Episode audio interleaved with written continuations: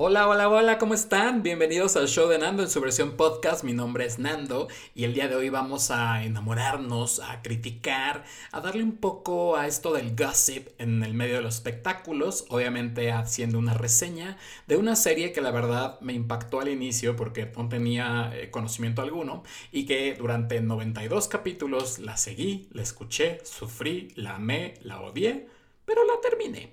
Eh, vamos a hablar sobre 100 días para enamorarnos, pero bienvenidos al show de Nando. Comenzamos.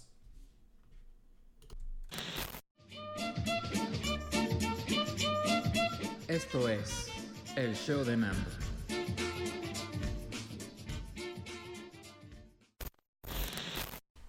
Pues bien, esta es la primera vez que en el podcast vamos a hacer como una reseña o vamos a explicar y a dar crítica sobre algo que, vi en la televisión. Normalmente lo dejo en los posts que publicamos diariamente en las redes sociales, pero nunca me había dado el tiempo de realmente explicarlo más a fondo y sobre todo en esta situación yo dije, después de 92 capítulos que duró la serie, mínimo tengo que hacer algo importante, ¿no? Y mientras YouTube me tiene bloqueado por eh, ya la censura que hemos hablado de un capítulo que subí del final de iris, pues simplemente dije, pues lo hagamos en podcast, ¿no? Les voy a platicar un poco de 100 días para enamorarnos. Se supone que es una versión eh, colombiana-argentina, en donde esta versión que tuvo mucho éxito en Argentina, pues funcionó y bla, bla. Entonces Telemundo se la trae, eh, Telemundo Internacional, Telemundo en Estados Unidos, para toda su, eh, bueno, toda la parte hispana de Estados Unidos, toda la gente eh, bueno, que no es perfectamente mexicana, hace, eh, bueno, les hace como tal una, eh, una nueva versión muy adaptada a lo que son 100 días para enamorarnos, una versión creada por Sebastián Ortega, perdón. Esta versión se supone que duraba 100 capítulos en una sola temporada y se acabó. No había como en este estilo que hubo dos temporadas y que ni siquiera se cumplieron los 100 capítulos. Eh, en su momento, eh, bueno, en Argentina los personajes, si ustedes buscan un poco en internet, la verdad es que se darán cuenta de que son bastante parecidos a los que Telemundo presentó. Por un lado estaba Ilse Salas y Mariana Treviño como protagonistas, en el caso de las mujeres, que son las dos grandes amigas y cómplices durante toda la historia, y por el otro lado estaba Eric Elías y David Chocarro, que yo me llevé una sorpresa porque decía, este tipo lo conozco de algún lado, ¿no? O sea, como que en mis recuerdos de telenovela las había visto. Y resulta que David Chocarro, eh, o Chocarro, no sé cómo se pronuncie, salía en Los Exitosos Pérez, era uno de los editores que se enamoraba de África Zavala y de ahí obviamente pues era chavito y ahora ya más madurón se puso buenísimo, ¿no? Y bueno, también dentro de ellos está Silvia Sáenz, está Héctor Suárez Gómez, Sofía Lama, eh, Lucas Velázquez y bueno, eh, muchos, ¿no? Eh, Macaria, Beatriz Monroy, también está esta niña, eh, se me fue el nombre ahorita, pero ahorita me acuerdo perfectamente, que es esta niña que sale en un papel trans. Pero vamos a ir hablando un poco de todo esto. Los temas que toca la serie en realidad son la inclusión, el bullying, la homosexualidad y la transexualidad, que eso es algo bastante complicado, los diferentes tipos de familias, así como el divorcio y obviamente su separación, pero también le da un poco del rollo a las adicciones y sobre todo las parejas abiertas. Cabe destacar que en Telemundo, cuando inició, no tuvo éxito. En realidad fue un total fracaso. No funcionó. Yo no sé si eran por los eh, actores, si eran por eh, cada una de las situaciones o porque también la población o la gente que ve Telemundo, en el caso internacional, es un poco más mocha. Y este rollo de estar casados pero a la vez con parejas abiertas no les encantó como muy bien, ¿no? Bueno, la historia trata en sí de que son dos parejas o son dos grandes amigas, que sería en este caso Constanza, eh, que es una súper abogada que, bueno, está protagonizada por Ilse Salas. A Ilse Salas en México al menos la hemos visto más como en cosas de drama. Yo creo que no, no, quiero mentir, pero la última que vi fue eh, historia detrás de un crimen, que fue la de Colosio. Ella era eh, la esposa de Colosio. Y también ganó un Ariel hace poco por una película que se llama Niñas, Buen, Niñas Bien o Chicas Bien, que era eh, un pues bueno, como basándose en el libro de Las Niñas Bien de Guadalupe Loaesa. Entonces, eh, digamos que Ilse no la habíamos visto en un tono más como de comedia, o al menos que yo recuerde, debo de confesarlo. Por otro lado, también está eh, la, la, otra amiga que se llama Remedios, Reme, que es Mariana Treviño. Y que bueno, Mariana Treviño la hemos visto hasta en la sopa. Yo creo que unas cosas muy buenas, otras muy malas, pero así como para recordar en este momento, pues Club de Cuervos, eh, básica, que, es, que era una señora como muy empoderada, y aquí la vemos como una onda como hipster, como que nunca se baña, como que siempre está desarreglada, pero tiene un pegue con los hombres que, bueno, bárbaro. Por el otro lado está eh, este chico, bueno, no tan chico, Eric Elías, que, bueno, todos lo conocemos desde Tierra Cero y se fue a hacer mil novelas y creo que está en un papel bastante cool, le queda bien y lo hace chistoso. Y por el otro lado está este eh, señor tipo chico, David Chocarro, que la verdad es que lo hace bastante bien, que se llama Emiliano y Eric Elías es Plutarco. Ellos son grandes amigos desde la universidad, tanto eh, Constanza, Plutarco y... Em, ¿Cómo se llama este? Emiliano. Y bueno, Emiliano y Remedios tenían una relación que nunca se supo, bla, bla, bla. Total que Remedios tiene una hija que se llama Alejandra, en ese momento la conocemos por Alejandra, porque ella está definiendo como su sexualidad, después pasa a Alex, eh, cuando hace como el cambio a ser eh, un chico trans, y bueno, total que el punto es que ese, ese chico o ese hijo es de Emiliano y bueno, todo un drama.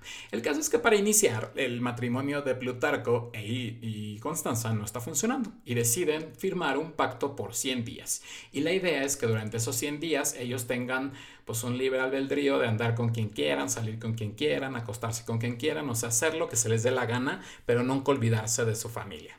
Total que estamos hablando un poco como de relaciones abiertas. Por el otro lado, la parte chistosa corre a cargo de Silvia Sáenz, que es la chatita, esta eh, mujer divina que está súper bien, que es Jimena, y, la verdad es que creo que es quien se lleva la serie. Eh, en realidad, Creo que quien lleva el ritmo como de, mm, de la comedia es ella, eh, el pelón Gomis, que es pues maravilloso, es un muy buen actor, y también la lleva después, como en la segunda temporada, don Humberto Zurita, que bueno, pues son palabras mayores, ¿no? Pero la verdad es que lo hace bastante bien, ¿no? También sale Andrés Almeida como Max, insoportable papel, eh, y Macarena García, que era quien me olvidaba, que la vimos en algún momento en esta versión súper rara y extraña de intento 2 de Rebelde que se llamaba Like y después la vimos en Control Z y ahora sale en esta de 100 días para enamorarnos con un papel bastante interesante y que abre un poco en la televisión el bueno, en la televisión, digamos, hispana, porque en la televisión mundial no, pero en la televisión hispana sí como el tema trans. La verdad es que ese tema yo pensé que lo iban a tocar pues muy padre y muy bonito y esperaba mucho, mucho. Desgraciadamente el tema no se pudo hacer, yo creo que a la gente no le encantó un poco como esto de la transformación o del cambio interno de, la persona de llegar a ser una niña a ser un niño y todo el proceso que tiene que pasar porque se fue diluyendo, ¿no? Diluyendo y diluyendo y cada vez se hizo menos notorio, le metieron adicciones, que eso es básico en cualquier serie que tiene jóvenes y bueno, con eso se la libraron. Por desgracia la serie no es ni la mejor ni la peor. Al principio como que el primer capítulo dices, va, pues me echo, ¿no? Normalmente yo creo que ustedes van a ser eh, pues testigos igual que yo, cuando vemos una serie de Telemundo que nos ha pasado mucho, como La Reina del Sur, como El Señor de los Cielos, siempre son de 6 mil millones de capítulos, ¿no? Yo en esta ocasión vi y, y, eran 53 según yo la primera vez. Y dije, oh my god, ¿alcanzará mi vida para poder ver 53 capítulos y. Si no había podido ver, no sé eh, creo que estaba viendo. ¿Cuál fue? Como de cinco capítulos. Bueno, X. El caso es que estaba viendo Wings la serie, estaba viendo El Internado, estaba viendo eh, Mamá Solo hay dos, que. Mamá por dos, creo que se llama, de con Ludwika Palete, Paulina Goto, y creo que son ocho capítulos, y aún así decías, güey, es mucho tiempo, yo no tengo ese tiempo, bla, bla. Total que pues me los aventé y se van como hilo de agua, lo que sea cada quien, aunque las historias son muy repetitivas y hay muchas cosas que como buena telenovela, aunque te la vendan como serie, pues sí podrías como delimitar y ir quitando para que no fuera tan cansada. La verdad es que al principio Ilse, Salas y Mariana Treviño creo que hacen como buena pareja, se nota que hay mucha improvisación en todo momento, lo cual a mí me desagrada porque pues no estamos en teatro, eh, es una serie y se deben de alinear a ciertos, ciertas cosas. Ellos como para hacerla más cool, la idea era traerla así con un poco de improvisación. Ahora se nota que al principio le echaban como más ganitas en todo, toda la producción porque hasta nos daban cada que terminaba una semana un detrás de cámaras de lo que había pasado en 100 días para enamorarnos, lo cual como eh, espectador, espectador, ay perdón a mis perros como siempre, eh, como espectador, pues obviamente te agrada, te, te, vuelve loco y dices, ay, qué padre, mira cómo lo hicieron. El, el no sé, el, despacho de los abogados, la casa, porque tiene buenos escenarios dentro de todo lo que es lo hechizo que sería hacer una novela, la verdad es que tiene buenas, buenas cosas, ¿no? Ahora, vamos a hablar un poco como de los papeles, la verdad es que solamente voy a hablar como así como un poco de crítica.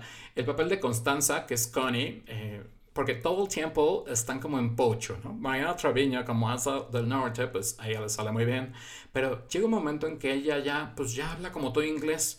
Ahora, dicen cosas que, no sé, yo, no, yo nunca he ido a Houston porque la serie se, mm, o sea, eh, radican en Houston, pero en Houston hay a Chole, hay este, todo lo mexicano habido y por haberlo, hay cuando al final, pues según yo, no, no tanto, ¿no? Pero bueno, eh, la serie, les digo, Il, eh, Ilse Salas, que hace a Constanza, pues lo hace bien.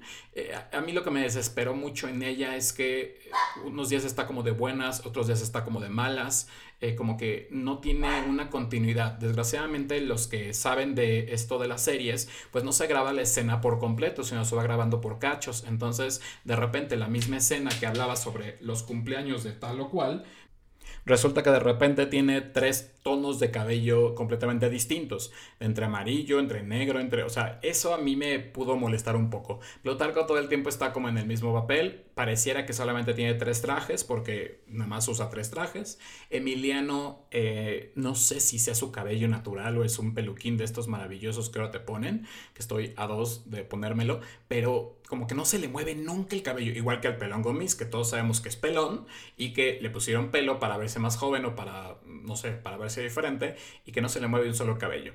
En el caso de, de Mariana Treviño, que hace a la Reme, eh, la famosa Reme, pues la verdad es que ella siempre está como pues parece que nunca se bañó. Eh, no sé, la verdad a mí me da como esa apariencia, ese aspecto en que al principio te cae bien, pero hace tanta estupidez ella y el Max, que es como el marido, y la verdad es que todo el tiempo hacen tanta estupidez, pierden tanto dinero que pues de por sí dicen que nunca tienen, pero tienen buena casa, los coches siempre son malos y todo el tiempo están como, vámonos al dinner y el dinner y, sus anglicismos que bueno, al final son muy divertidos, pero ella siempre se ve como chamagosa, como que le huele la boca, como que no se bañó, eh, no sé, rara, porque nunca se peina. Es una onda, según esto, hippie, pero yo no le veo lo hippie por ningún lado. Sí se la veo al personaje de Max, que también parece que nunca se bañó y que le huele la axila eh, cañón, que es un muy buen actor, el señor Andrés Almeida, que lo hemos visto en muchas películas mexicanas, pero que por desgracia no le hicieron nada como el cabello se ve desastroso,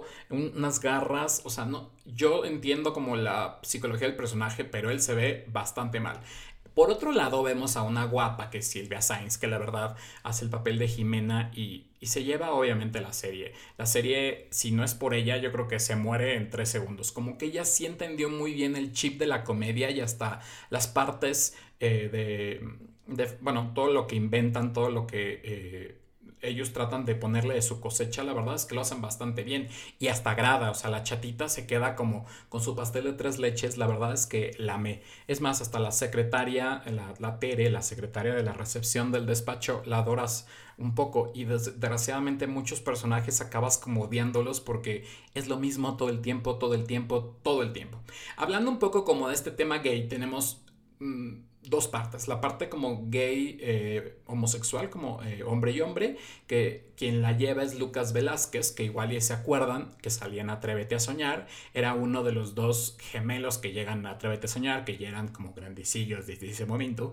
Y bueno, ahora lo hace, lo hace de gay. Al principio lo hace como muy afeminado, después como que ya le entendió la onda y le sale como natural, lo cual se agradece porque no, no normalmente nos etiquetan como de eso, ¿no? Y por otro lado está... Eh, está el otro muchacho que no se me acuerdo cómo se llama, eh, Mónica Franco, Pedro, mm, mm, bueno, les diré, que es como la otra parte del personaje que pues se queda con Lucas Velázquez, que es como su gran el, que también está como en esta parte eh, de encontrarse y de no saber quién soy y demás, lo cual se vale eh, a pesar de que tiene una hija y bueno, todo este rollo, ¿no? Total que la otra parte que les contaba que se me hace súper interesante, que fue la que lleva esta Macarena García, que es Alejandra, después es Alejandro y acaba siendo como Alex. Y en la parte de... Eh, este rollo de transición siento que a veces puede ser complicado, pero a mí lo que me dejó en la serie parecía que no habían como estudiado o investigado bien todo lo que es los trans, ¿no? O sea, como toda la, la, transexualidad que querían ellos manejar. Al principio se veía que el personaje no se identificaba, no quería ser, yo dije, bueno, va a ser lesbiana, y después, no, resulta que él siempre, porque tenía como la típica facha de no quererse arreglar muy femenina y no se le vio como interés, se le veía interés como por las mujeres, no se le veía interés por otra cosa. Tenía un gran amigo que es el, hijo de Constanza y simplemente decías, bueno, esta niña a lo mejor se convierte en lesbiana y después decidió que no, que ella era trans y quería ser un chico trans. Bueno, al principio se lo creímos, como que no se acababa por cortar el cabello, el cabello se lo cortó pues obviamente yo creo que ella como actriz no quiso perder como todo el cabello y cortárselo, aunque hay pelucas actualmente que se ven súper naturales y que le pudieron invertir para que no se viera falso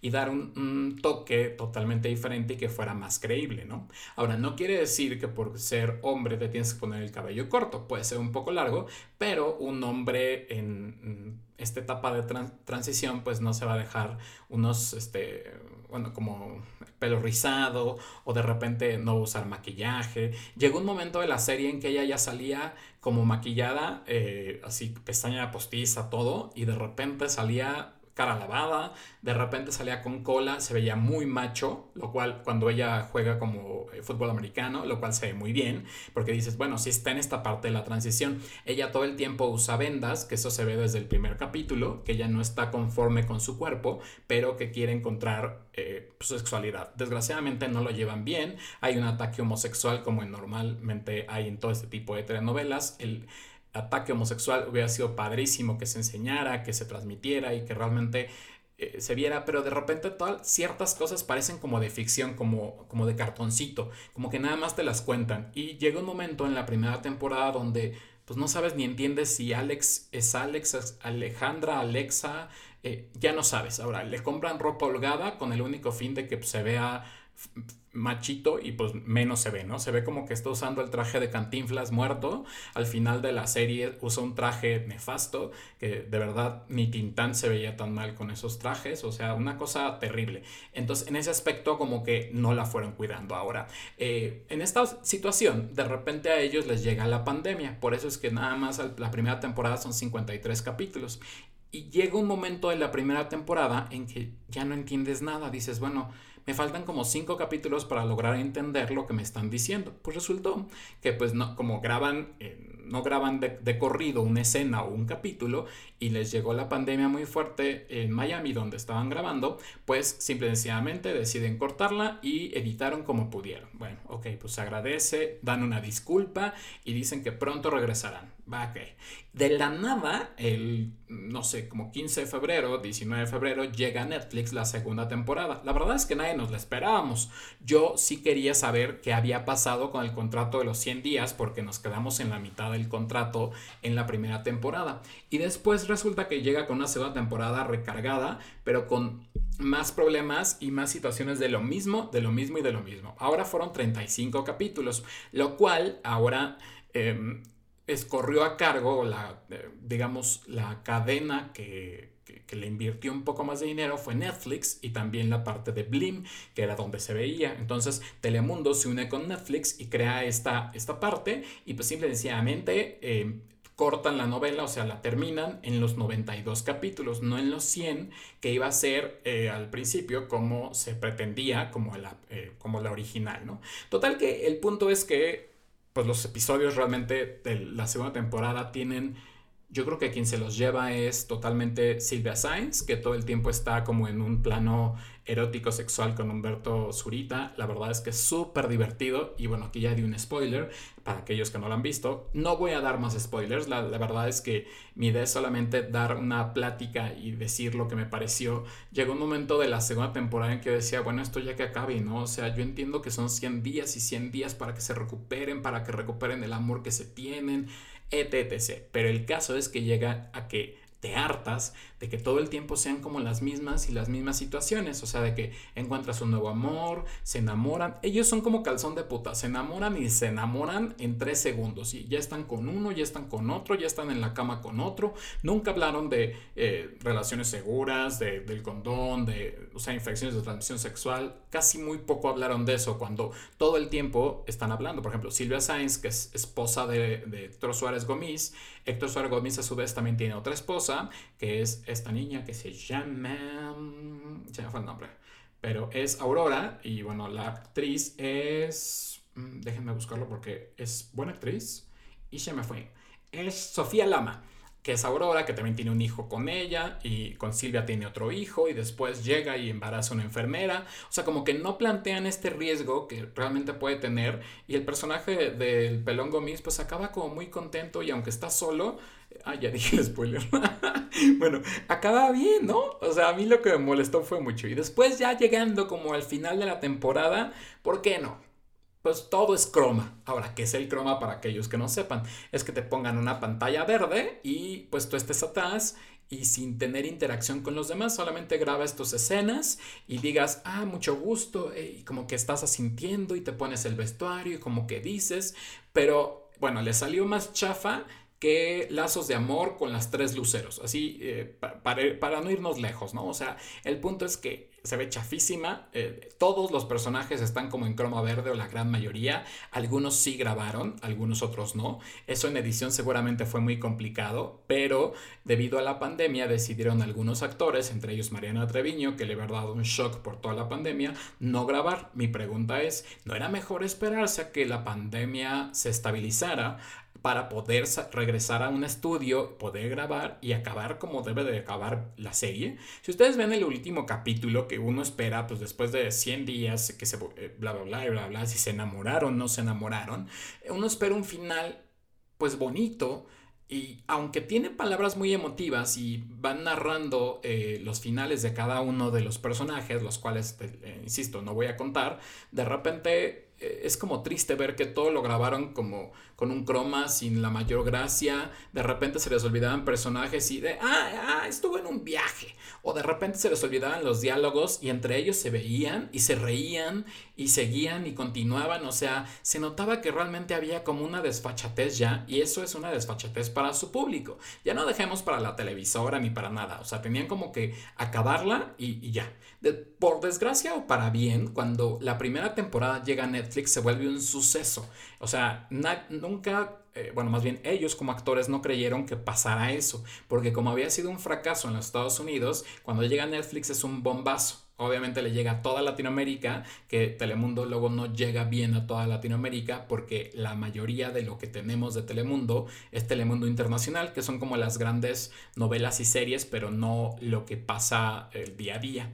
Entonces, cuando llega Netflix está como Betty la Fea, muchos, muchos, muchos, muchas semanas en primer lugar, sobre series de súper importancia. Creo que estaba eh, The Crown, está, eh, bueno, o sea, mil eh, series con el único fin de que ellos se posicionaron y la vio, bueno, millones de personas. Es por eso que Netflix retoma este proyecto y decide lanzar sin avisar la segunda temporada, ¿no? Lo cual obviamente sigue en tendencia y seguirán los números creciendo. Ya no va a haber tercera temporada porque de hecho termina perfectamente la segunda temporada con sus 92 capítulos y los personajes cierran como sus sus episodios y ya, ¿no? O sea, no hay como más ciencia para poder terminarla. No puede haber una tercera temporada porque ya sería como pan con lo mismo. Sería como eh, La Reina del Sur, que ya estaba en su vida y después la regresaron y fue un caos y la verdad es que estuvo muy, muy mal hecho. O El Señor de los Cielos, que sigue en temporada 20.000 y la verdad es que no tiene ya ningún eh, sentido.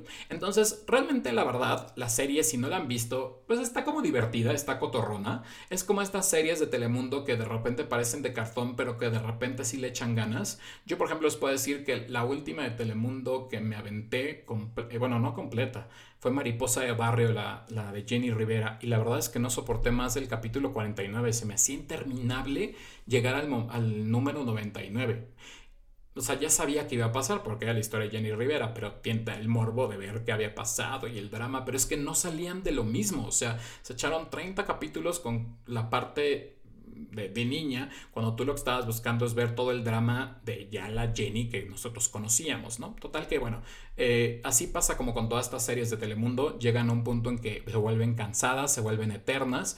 Esta tiene su chistecito, también tiene mucho atractivo visual para nosotros los... Eh, eh, hombres en el aspecto, bueno, también como, como que salen mujeres encueradas, bueno, no encueradas, sino enseñando. Pero en el caso de nosotros los chicos, pues también tenemos ahí un poco de deleite. A mí la verdad me hubiera gustado más que le hubieran dado un mayor peso a toda esta parte trans. Entiendo que quizá también se vio boicoteada por todo lo que la gente opina o por todo lo que de repente... ¿Cómo decirlo? Pues, pues sí, de repente toda la gente eh, de, bueno, los televidentes pueden opinar sobre si les gusta o no el, proyecto o el proceso de transición, aunque uno quisiera pensar que si va para Estados Unidos, pues la gente tiene una, una mente más abierta, pero por desgracia, pues la verdad es que no, no fue como, como lo que uno pensaba, ¿no? Entonces, eh, realmente eso creo que me quedó de ver un poco. En la parte de la pareja gay creo que se me hizo muy bonita como toda la transición y todo el proceso, se me hizo súper lindo. Eh, y en la parte de, la historia de, las, de los cuatro personajes principales, pues la verdad es que fue algo como padre y bonito. En el aspecto de que por lo menos cierras un ciclo, no, creo que no había un mejor final. Me hubiera gustado que por lo menos hubieran terminado mejor en el aspecto de que los personajes se hubieran visto cara a cara y no haciendo esta payasada de eh, croma y que no salgo porque me infecto y demás, cuando hemos visto muchas, eh, bueno, muchas emisiones o muchas novelas que todo el tiempo les están haciendo y haciendo pruebas y aunque algunos se siguen infectando, pues bueno, es la, el trabajo y la labor de, de un actor, pues dar la mejor cara, ¿no? Y no verse como pues, llegarán, los que ya la vieron y llegaron a ese punto se darán cuenta. Eh, algunos cuando subí mi crítica a través de, redes sociales lo vieron y comentamos y dijimos que parecía como de cartón. ¿Por qué? Pues porque al final sí parece como Odisea Burbujas de los 70, 80s y, está súper de cartón muchas cosas porque lo hicieron forzado. En lugar de verse natural, eh, lo hicieron forzado porque obviamente al no tener un contacto cara a cara, pues solamente es un croma el que sale y, y ya. Entonces eso se ve muy mal. Y desgraciadamente el, lo que te quedas de recuerdo, pues no es, es lo más bonito, ¿no? Pero fuera de ahí, la verdad es que al menos a mí me gustó eh, la serie. Sí, a la que odié más fue a Mariana Treviño. Eh, la verdad es que no la soporté. Y miren que me había gustado en muchas películas, me había gustado obviamente en Club de Cuervos, me había gustado en muchas más. Pero al menos aquí me cansó tanto la remedios que dije, la odio, o sea, no la soporto. Ya que la maten, que la asesinen, que le pase algo, o sea, de repente le pasa todo y, y, y, no sé, tienen multas y, multas por millones y, o, bueno, sí, por, por, por, dólares no tienen un solo peso, todo le sucede mal, es como la que trae la mala suerte todo el tiempo, en cambio la otra es rica y, y prestigiada, o sea, llega un momento en que sí llega a cansarte y decirte, güey, ya párale, porque ya estamos como un poco hartos de esta situación. Pero en realidad la serie pues te deja como un buen sabor de boca, además la puedes prender y son de esas telenovelas que pues tampoco es de acción ni nada por estilo y pues puedes sentarte y verla muy cómodamente con un cafecito y tranquilo va pasando el tiempo, te puedes llevar, eh, digo, la idea, no, ahí sí no puedes maratonear en un solo día porque nunca la acabarías, pero sí te puedes verla como en varios días, los actores decían, bueno, véanlo por un lado, las series actuales te la echas en uno o dos días, esta la puedes ver en tres semanas. Pues sí, porque imagínense 92 capítulos, si yo le dedico 7 horas al día a ver eso, pues bueno, no la acabo en, en, una semana, ¿no? Entonces sí toma su tiempo y como también es tan repetitiva, llega un momento en que te harta. Pensemos que es una novela pensada para verse de manera diaria un capítulo. Entonces no es lo mismo que verla 7 capítulos seguidos porque llega un momento en que te hartas, ¿no? Entonces... Eh, véanla eh, si no la han visto. La verdad es que vale la pena. Eh, si vieron la Argentina, eh, pues obviamente quizá tienen como un panorama completamente diferente. Dicen que la Argentina es mil veces mejor que esta. Yo no la sé y no la voy a ver. O sea, 100 capítulos es demasiado en mi vida. Así que les dejo nada más esta situación de lo que pensé sobre 100 días para enamorarnos. La verdad es que yo no estoy como a favor de las parejas abiertas, pero sí, eh, de las relaciones abiertas, pero sí creo que hay diferentes formas de amar y hay diferentes estilos de vida que debemos de ir sacando en los medios de televisión para que se vaya respetando.